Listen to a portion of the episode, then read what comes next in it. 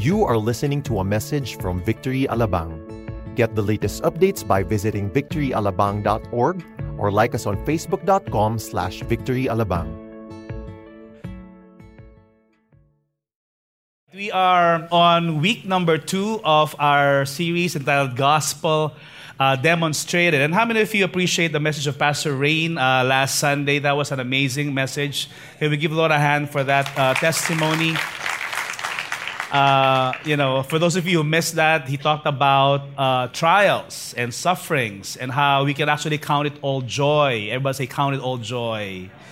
You know, count it all joy whenever you face trials of many kinds or of various kinds, not just one kind, but many different kinds. Uh, this morning we uh, took the time to pray for those who are sick, and um, you know that's a trial. Uh, this particular series is focusing mainly on one trial, and that is the, you know, the issue of poverty, not only in our city, but actually in this entire nation. Just to give us uh, and, and put us up on speed, uh, you know, the, the aim of this series is to give a biblical perspective on material possession and poverty. Don't worry, this is not a finance series. This is more on the other side. We want to be able to, as a church, what can we do? And how many of you are familiar with poverty happening all over our uh, city and our nation? Uh, I was born actually in Tondo, uh, in a place called Clinica Arellano, and my dad would actually jokingly say, That's where we got your name, okay? Uh, we just got the first two syllables of that clinic, Ariel, Arellano, so that's it. And so I don't know if that's really true, but.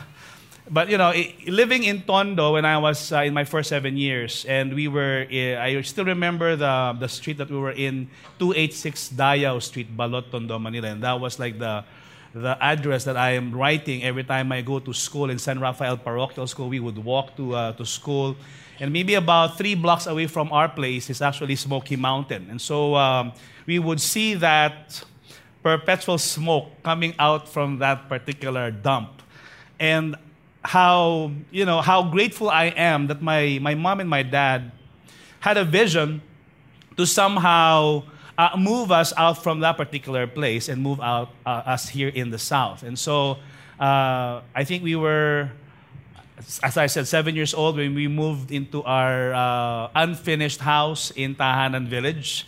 And uh, I remember during that time, SLEX was really a freeway. You know, it's uh, there's no traffic at all. There's uh, no problem with uh, vehicles because it was like a very um, young uh, development here in the south. And uh, you know, when we moved into our house, we barely finished the house, and we moved into a place with no uh, window grills, with no cement, with no paint, but with a roof on our head. And so we're just grateful uh, for, for the opportunity for us to be able to be raised up in this particular environment and for my, my parents to take us out from that uh, everyday uh, scenery of, uh, of poverty. And so, you know, from time to time, I would actually get news that, you know, my friends from way back, my childhood friends, you know, either they end up uh, as either drug addicts or in prison or whatnot. But, uh, you know, this reality of poverty is really so familiar with all of us. And you may not have lived in the place where I lived, but you know, you just walk the streets of uh, Metro Manila, just go past uh, Ayala Alabang Village, and you know, go to Zapote Road, and you'll you'll find uh, so many children running around uh, the streets. And so, this uh, series is really more of an exposure for us. I know that, you know, meeting here in a nice hotel room is almost like an antithesis of this series. Uh, you know, we're all enjoying. And how many of you are grateful for our congregation here? We're meeting here in a nice, comfortable place. We're meeting in a ballroom. Um, you know, our needs have, uh, are, are being met uh, weekly. We're grateful for the generosity of this church. In fact, we are running three years already here in our congregation, and uh, we uh, renewed uh, another uh, couple of years with Acacia Hotel with the same rate. The favor of God is there. And from day one, we've never have been in lack and never been in the red as a church and as a congregation. We give the Lord a hand for that. And so, somehow this, yes, we we are, you know, we have been reaching a group of people who are maybe upper middle class, middle class, or business people. But, you know, when you talk about the issue of poverty, is this really something that is beyond the church? It is really, is it really something that is, you know, not for us to look at or to take care of? Anyway, the DSWD is there, the government is there, so maybe there's a branch of government that can actually take care of that. Or, on the contrary, is it part of the mandate of God for us as a church to look into and really demonstrate the gospel in its living form? Last series, we talked about the great exchange, and somehow this is the study of our salvation. We call it theologically uh, soteriology, you know, a study of salvation. How God has sent His Son Jesus to die on the cross for us, and we're also familiar with that, aren't we? And that, you know, we used to be dead. How many of you used to be dead? Look at the person beside you and tell that person, you're no longer dead, okay? You're no longer dead. We're all alive. We've been made alive in Christ. And we've, we've studied the book of Ephesians, chapter 1, 2, and 3, and how the benefit of the sacrifice of Jesus on the cross has brought us near Him from death to life, from guilt to, uh, you know, to forgiveness, from alienation to having a spiritual family and a community. And so that was like a great message gospel proclaimed. You know, we, we heard the gospel being proclaimed to us. And somehow the, the, the effect of the work of Christ on the cross really has brought us to our pathway towards heaven. Amen. How many of you are grateful that all of us are destined to heaven? Amen. You know, one day we're, we're going there. But what about here on earth right now? You know, what are we to do as a church?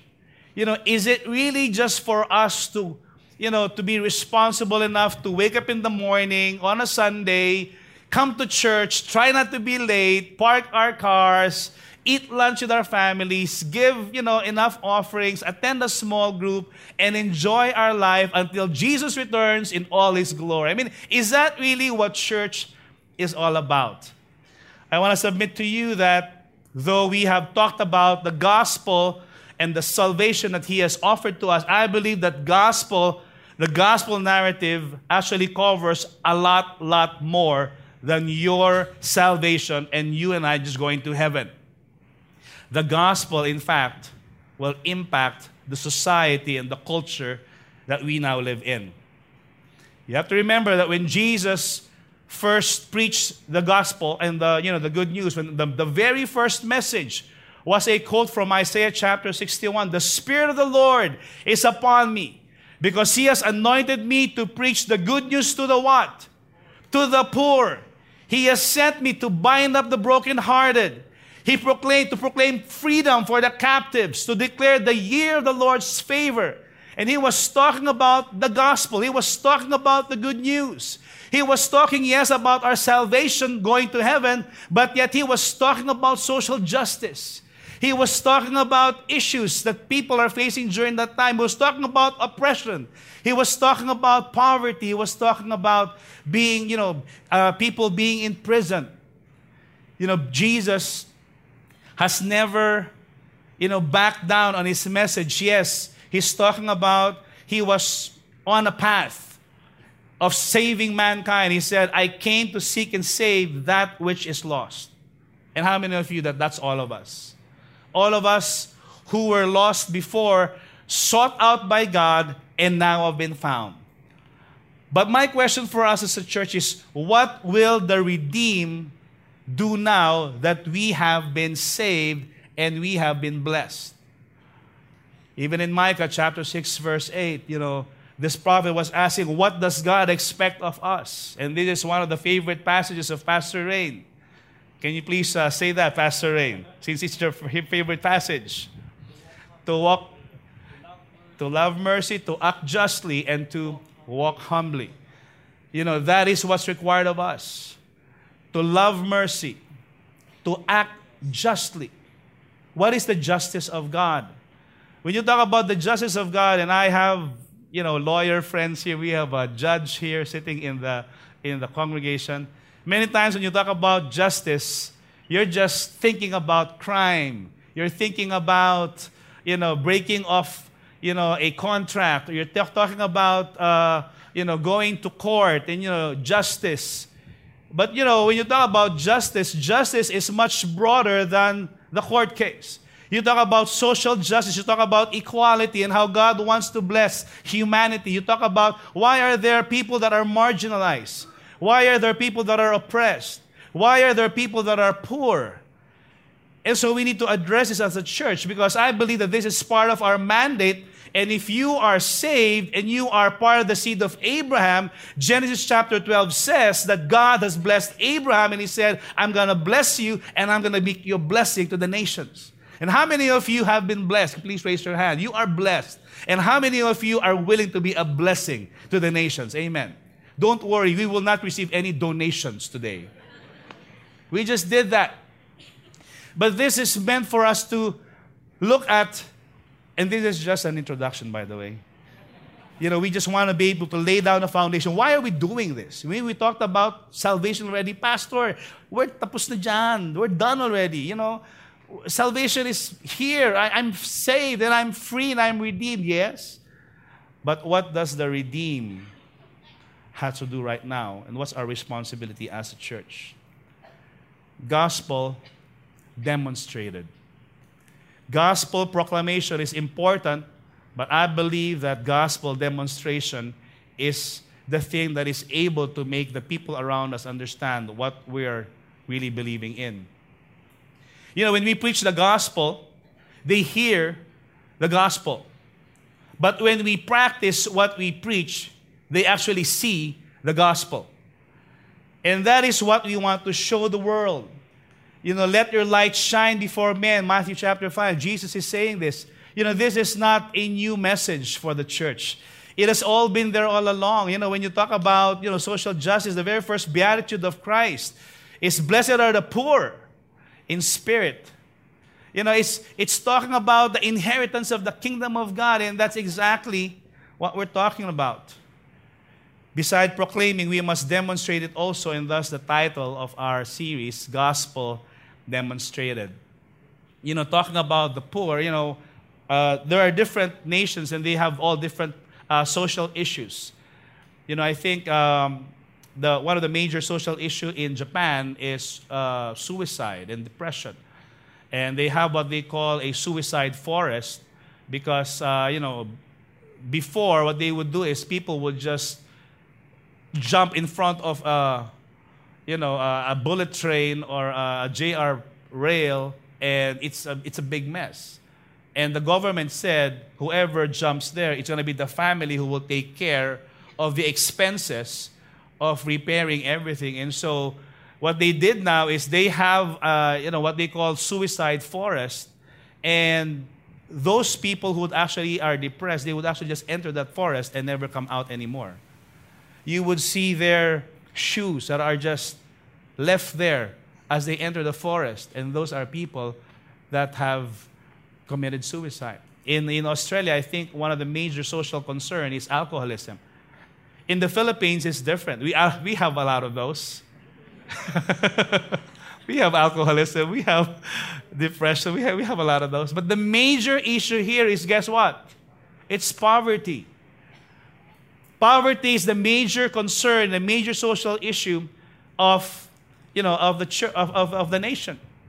In fact, I was looking at some statistics from the web and this is taken from 2012. And look at our Asian ASEAN neighbors.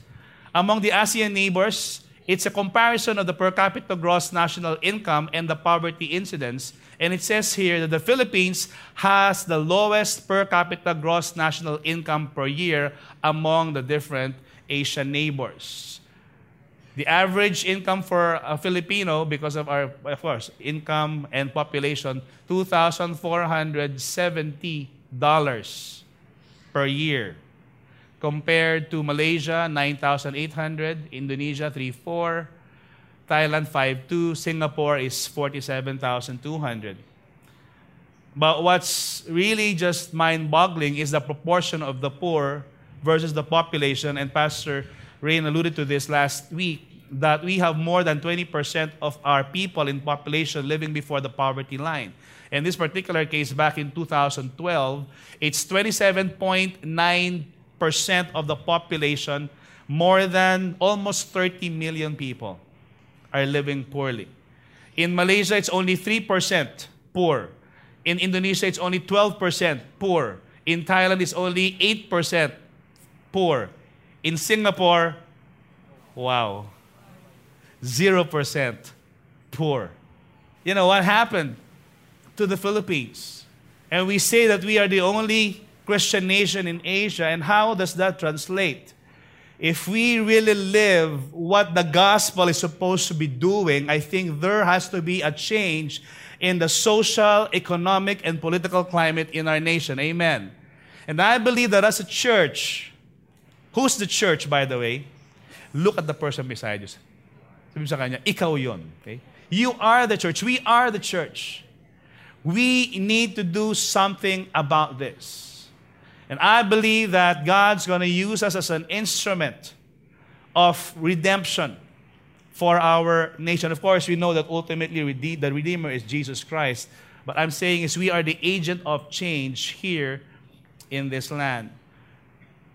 God cares for everybody, regardless of status, rich or poor, and He commands us all to do the same thing. And in the series, we are, you know, taught that we are to live out our Christianity. But yet, when you look at the Bible in all its uh, essence, there is a special place of the poor in the heart of God. That even in the Old Testament, in Leviticus, in, in Exodus, and in Numbers, and somehow in, in, even in Deuteronomy, you know, the commands of God is always inclusive of take care of the poor, take care of the orphans, take care of the widows, take care of the aliens among you. And we see that somehow is so close to the heart of God. Last week we talked about trials. Today we're going to talk about true religion. And when you talk about true religion, true and there's an acceptable religion. How many of you know religion is not at all bad? And somehow we've heard some, you know, messages, and I'm probably also guilty about this. And we always compare religion and relationship. And we say that, you know, it's not about religion because religion is all about doing things. Relationship is really about who we are in Christ, and that is so true. But yet there is a real pure, unadulterated, and acceptable religion before God.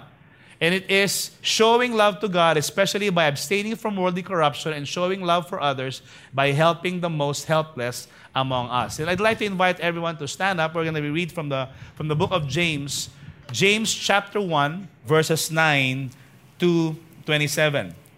Know this, my beloved brothers. Let every person be quick to hear, slow to speak, slow to anger, for the anger of man does not produce the righteousness of God. Therefore, put away all filthiness and rampant wickedness, and receive with meekness the implanted word which is able to save your souls. But be doers. Everybody say, be doers.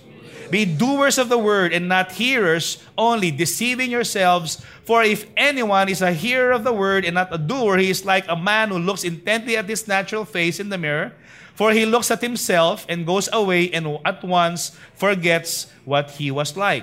But the one who looks into the perfect law, the law of liberty, and perseveres, being no hearer who forgets, but a doer who acts, he will be blessed in all his doing. Verse 26 If anyone thinks he is what? Religious and does not bridle his tongue, but deceives his heart, this person's religion is worthless. Verse 27 Religion that is pure and undefiled before God the Father is this to visit orphans and widows in their affliction and to keep oneself unstained from the world. Father, we are so grateful for our message and the study of your word this morning. Once again, we ask you, Holy Spirit, to uh, give all of us, your people, a spirit of wisdom and revelation to know you better. And I thank you, Lord God, as a church, may we not only be hearers of the word, but may we all be doers of the word. We thank you in Jesus' name. Amen. All right, so when you look at the book of James, James is really a, you know, a, a practical book. He's talking about the tongue. He's talking about religion in practice. He's talking about, you know, doing things and not just be merely hearers uh, of the word. So we're going to be progressing uh, more and more. And he's talking about, you know, no partiality in, in church even. You know, it's going to be next week. He's talking about the relationship of the rich and the poor uh, even in the same, uh, in the same church. So James is interested primarily in practical Christianity, and he assumes the content and saving power of the Christian gospel, but his interest is on how it is worked out in life. And he denounces a kind of faith that does not act accordingly. This is from the Baker exegetical uh, commentary on the New Testament. Now, let me just go ahead and focus on like the main uh, verse for this that series of verses that we have read. It says in James chapter 1, verse 22, But be doers of the word, and not hearers only, deceiving yourselves. And this is basically the theme of this entire section. Being a doer. Everybody say, I am a doer. I am a doer of the word. And those, these are like two groups of people that he is differentiating here. There are those who hear the word and does nothing about the word. And there are those that hear the word and they do something about the word. And it says here, if you are a hearer only, what is the effect there? You are deceiving yourself. Can you imagine? We don't really like deceivers, right? How many of you have friends that are like that? I guess they're not really friends, okay? Either deceivers. But there are some people that we don't like to deal with, especially if we know that this guy deceives people. But yet, how many of you know that sometimes you don't have to have another person to deceive you? You can actually do that yourself by not doing what is taught us. And you know, I think the strategy of the devil is this. He is fine that the preaching of the word happens every Sunday. He's fine as long as the ears of the congregation are tickled. He's fine as long as emotionally they are moved. They can cry, they can laugh, they can, you know, do all these things. It's fine with that. As long as when the people leave the congregation or when they leave the place, they do nothing about it. And that, I believe, is a point of concern. That we need to be careful that we ourselves we are deceiving ourselves by just hearing the word Sunday in, Sunday out. I mean, how many sermons have you actually heard in the past year? 52, if you're here every day, right? Not counting the podcast that you listen to, not counting maybe some, uh, you know, of course, a small group that you attend. You know, you probably, minimum, you probably listen to at least about maybe 80 to 100 different messages every year. But with those 100 message that we have messages that we have heard, what have we done about it? What have we done about you know the, the series that we have preached about last year? What have we done about Worldview, a recent series just last January? Have we you know, fallen more and more in love with the word, how we actually apply the word in our heart. So, so the enemy, I believe, is on a mission as long as the people of God will not apply the word, he's gaining grounds. Because we are deceiving ourselves. And the devil is actually the ultimate deceiver. You know, how are we deceiving ourselves? You know, you, for example, you're going to a fast food restaurant and you order two Big Macs and you order one BFF fries, you order one giant shake, you order, you know, uh, another uh, extra uh, chicken nuggets on the side, and then last order is, can you give me also a Diet Coke, please? I mean, what are you, just go ahead and order the regular Coke, you know? At least nabawasan ng konti ng calories, you know? I mean, we're deceiving ourselves if we're kind of like that. I mean, how many apps have you actually downloaded on your phone, for example? You know, apps on, you know, uh, you know, running uh, to lose weight or walking to lose weight or, you know, uh, having a fit body or, you know, fitness so and so. I mean, but how many of us really have actually used that app and applied it and actually just directed that app here? Or did we just hear about the app and did nothing about the app?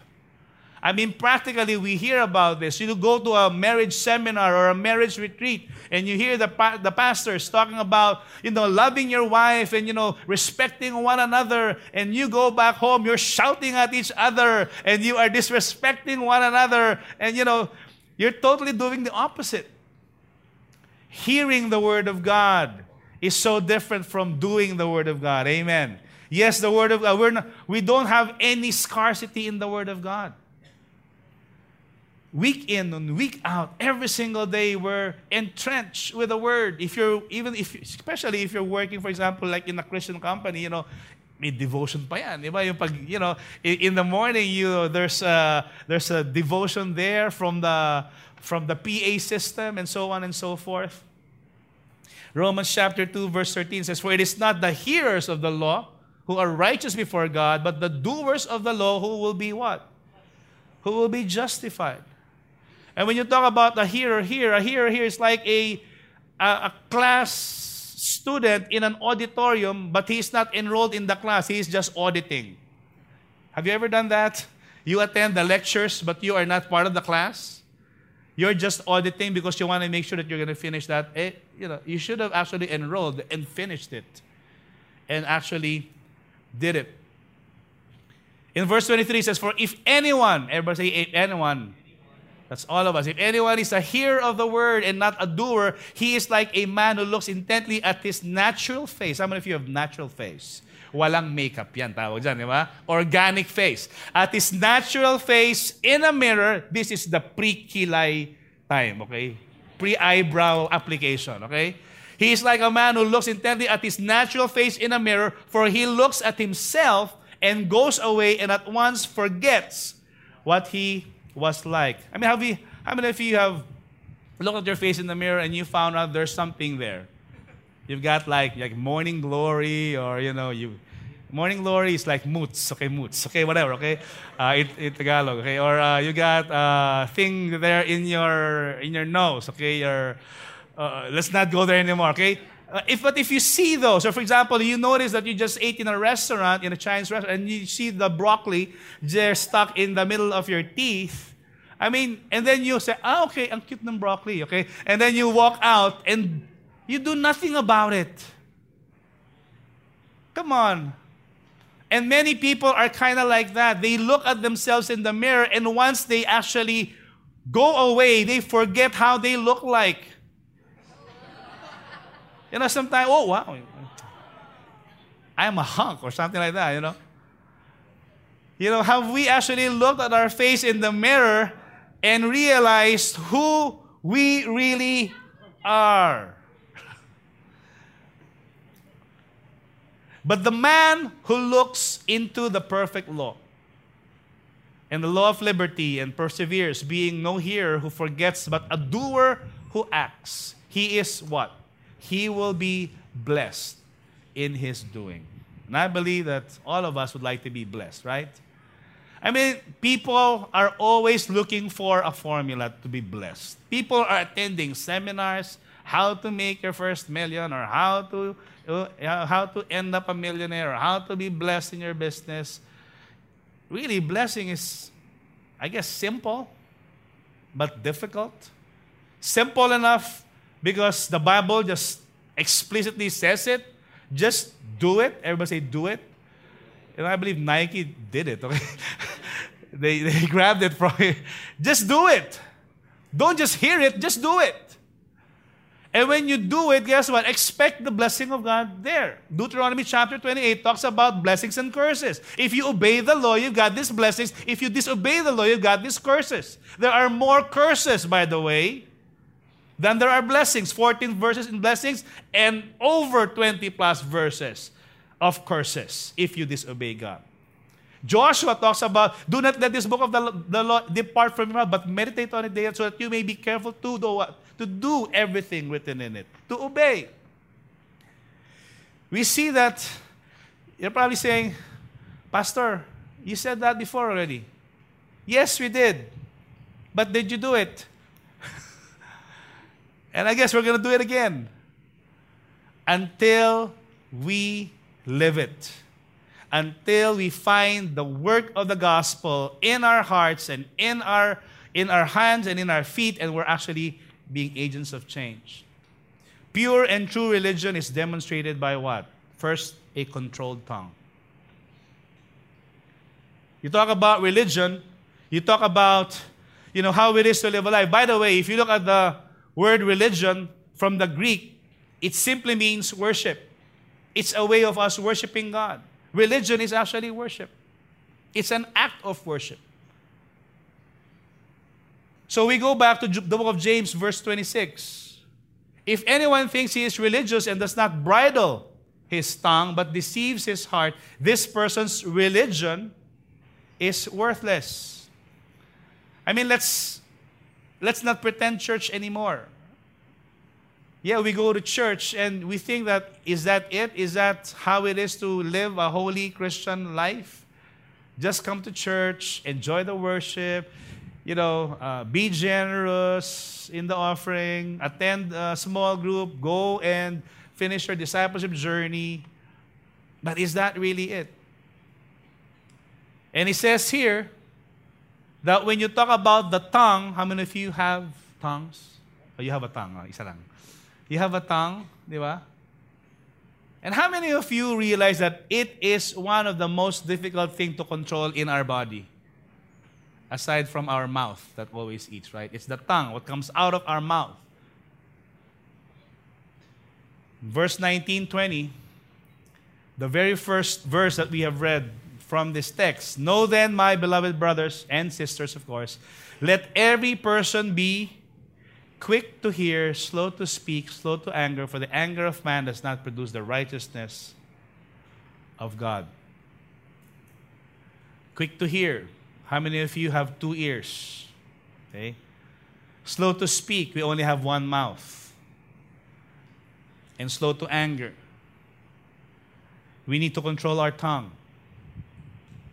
At the slightest, you know, you know how it is. Sometimes at the slightest irritation or offense, boom, you vent out with one another. How many of you are married? Please raise your hand. How many of you know what I'm talking about? I'm not going to go to details here this morning, but you have your own stories, right? And sometimes we can get mad or angry at each other. We don't call it anger, it's heated argument, by the way. Or passionate discussion. Yun lang yun. But yet, when you talk about anger and it moves to rage, and you give full vent, the Bible says, a fool gives full vent to his anger. You know what full vent is? All out. You know, you're venting it out on the person that you're angry with. It says, the anger of man does not produce the righteousness of God.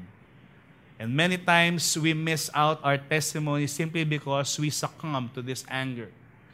We have people living in our household who are not part of our family. They're the maids, the drivers, you know, your neighbors. And guess what? If you're shouting at the top of your voice, like in 2 a.m., uh, middle of the night, how many of you know that that is not exactly a very good testimony? Or maybe you call your maids and you tell her, "Die, bakit ganito?" You know, or rather, you're, you're, you're lashing out sharp words. Remember, she's also a part of your household. Therefore, put away all filthiness. The very next verse. Why did James talk about filthiness after anger? Somehow, is there a connection there between the two? That there's filth there in anger, and it says, rampant wickedness, and receive with meekness the implanted word which is able to save our souls or your souls. Talking about a controlled tongue in James chapter 3, we're not going to talk about this in the future sessions or weeks, so I'm taking it today. James 3, verse 2. Indeed, we all make many mistakes. Everybody say, Amen. All of us are guilty here, right? For if we could control our tongues, and many times the mistakes deal with how we speak. If you and I can control our tongue, we would be perfect. How many of you wish you're perfect? Don't talk at all. Shut up. You're perfect. If you have nothing to say, just don't say it. Proverbs 17 27, a fool is thought wise if he is silent. Can you imagine? Even a fool, if he says nothing, people says, well, this is a wise guy. But if you talk a lot, and if you always speak before you listen, how many of you know people like that? Don't raise your hand anymore. It might be the person beside you. Be quick, you know, always talking even before we think about it. And could also control ourselves in every way. Proverbs 10:19 when many when words are many sin is not absent but he who holds his tongue is wise. And then James moved on and this is going to be quick. We can make large horse wherever we want by means of a small bit in its mouth and a small rudder and he's using a comparative uh, style of presenting the, the truth. Large horse, small bit, and a small rudder makes a huge ship turn wherever the pilot chooses to go, even though the winds are strong. In the same way, the tongue is a what? A small thing that makes grand speeches. Tongue is a small thing that either leads you to good or bad. Bit for horses sets direction. The Bible says life and death are the power of a tongue. You have bits for horses. You actually turn it right, right or turn it left. A large ship has a small rudder. This is now the biggest ship in the world. It's called, I think, the Oasis of the Seas. I, I don't remember if it's a 15,000 passenger or something like that. You know, world's biggest cruise ship, but yet, though it is so huge, it is controlled by a very small rudder. And the Bible says our tongue is like a rudder.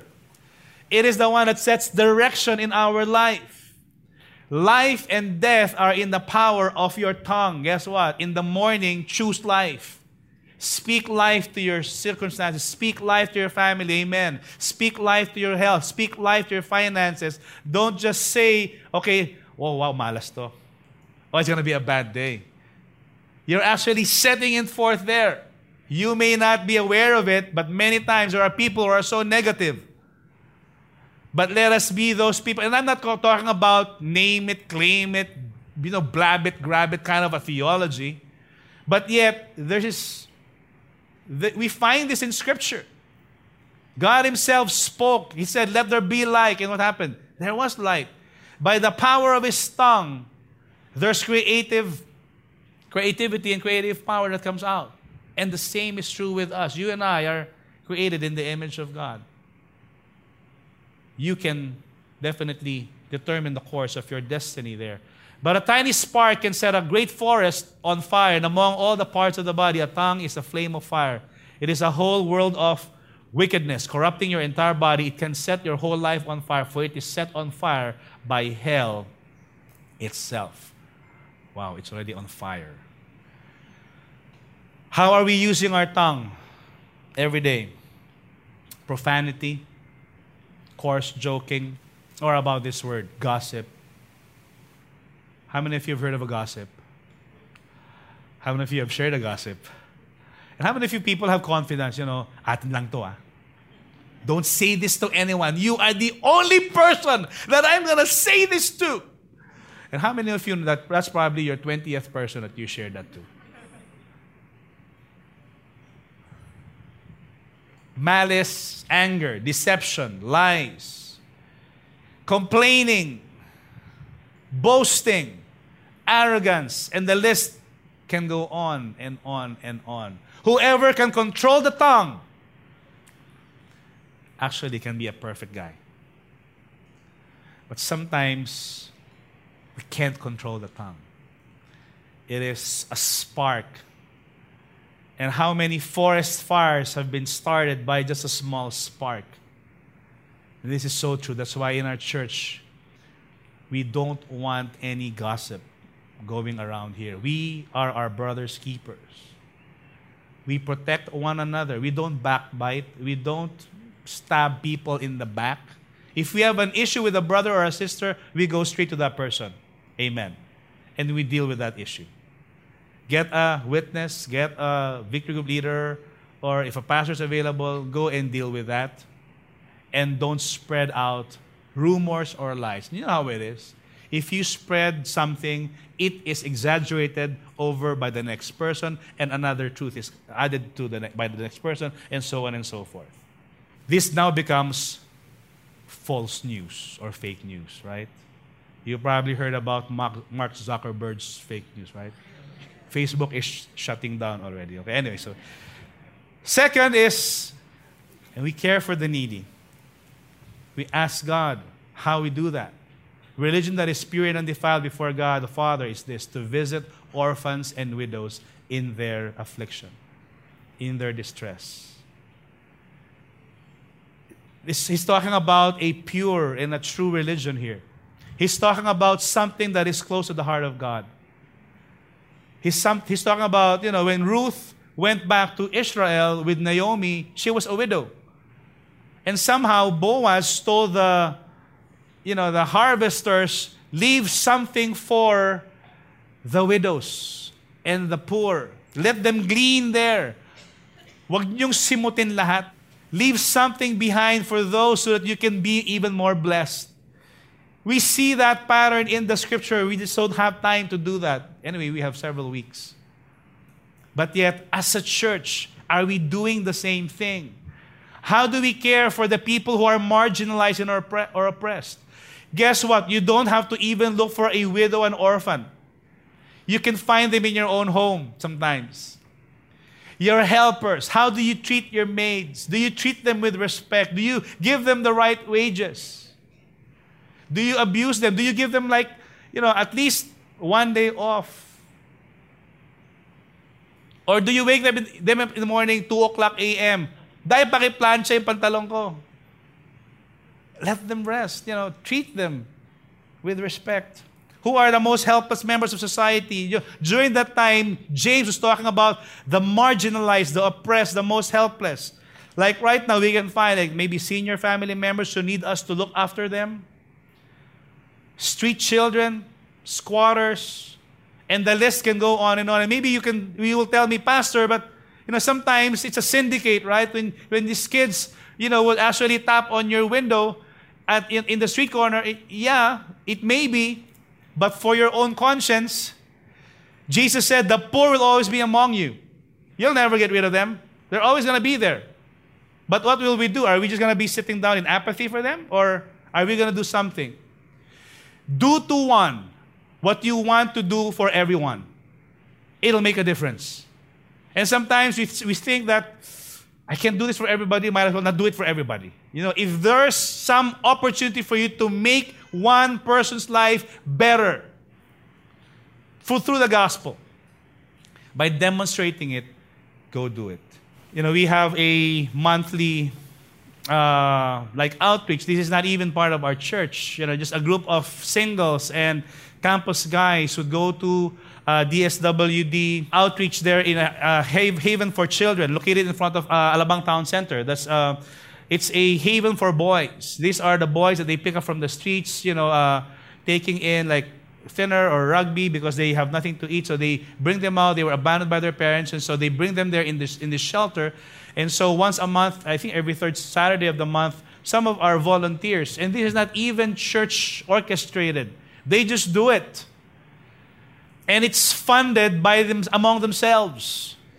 They reach out to these children. They they minister the gospel to them. They feed them on a Saturday. They, you know, every third Saturday they're excited and they're you know they're gonna be met by these guys. And you know when these young boys would just come towards the volunteers, they would give them a super tight hug, as if saying, "You are my dad." What a breaking you know, uh, scenario. One great reason why the rich in general have so little sympathy for the poor is because they so seldom visit them. Hence, it is that one part of the world does not know what the other suffers. Many of them do not know because they do not care to know. They keep out of the way of knowing it and then plead their uh, voluntary ignorance as an excuse for their hardness of heart. As I end, is living out a consecrated life. And this is the last part of that verse. True religion is one that takes care of orphans and widows and to keep oneself unstained from the world. That's in James 1 27b. That's from the ESV. In the NIV, it says to keep oneself from being polluted by the world. And in the NLT, New Living Translation, it says refusing to let the world corrupt you.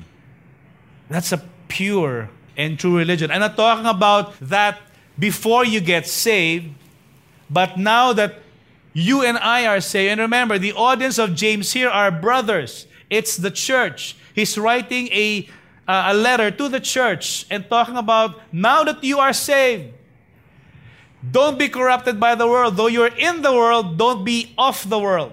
Though you're in there, be free from worldly pollution.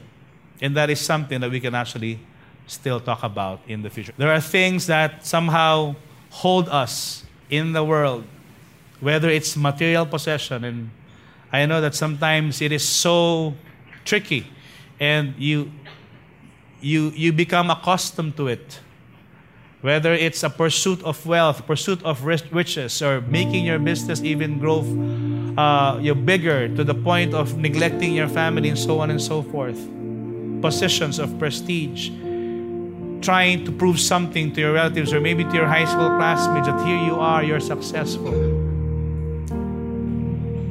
I believe there's so many applications here. But then when you talk about true religion, it's really a demonstration of our faith in Christ, in ourselves, through our control of the tongue, towards others by caring for the needy and the poor and the oppressed, and towards the world by not being polluted by the world. I'd like everyone to just bow our heads right now. Father, thank you so much for the word that was preached. Lord, I pray that you would help us to not just be merely hearers of this word, but I thank you, Lord God, that we will be doers of the word. Thank you, Lord God, that you will help us, Lord God, to be obedient to every word that we hear from the Holy Spirit. I want you to all to lay your hands on your heart right now. Lord, help us and give us a an obedient heart. Make this heart pure and pliable before your voice, God.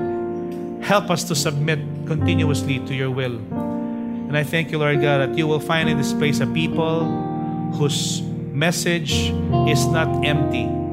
But Lord, our message, Lord God, is coming from your very heart. We will take care of those people around us and help us also to be a good testimony in the way we carry on our life by the words that we, that we speak every single day.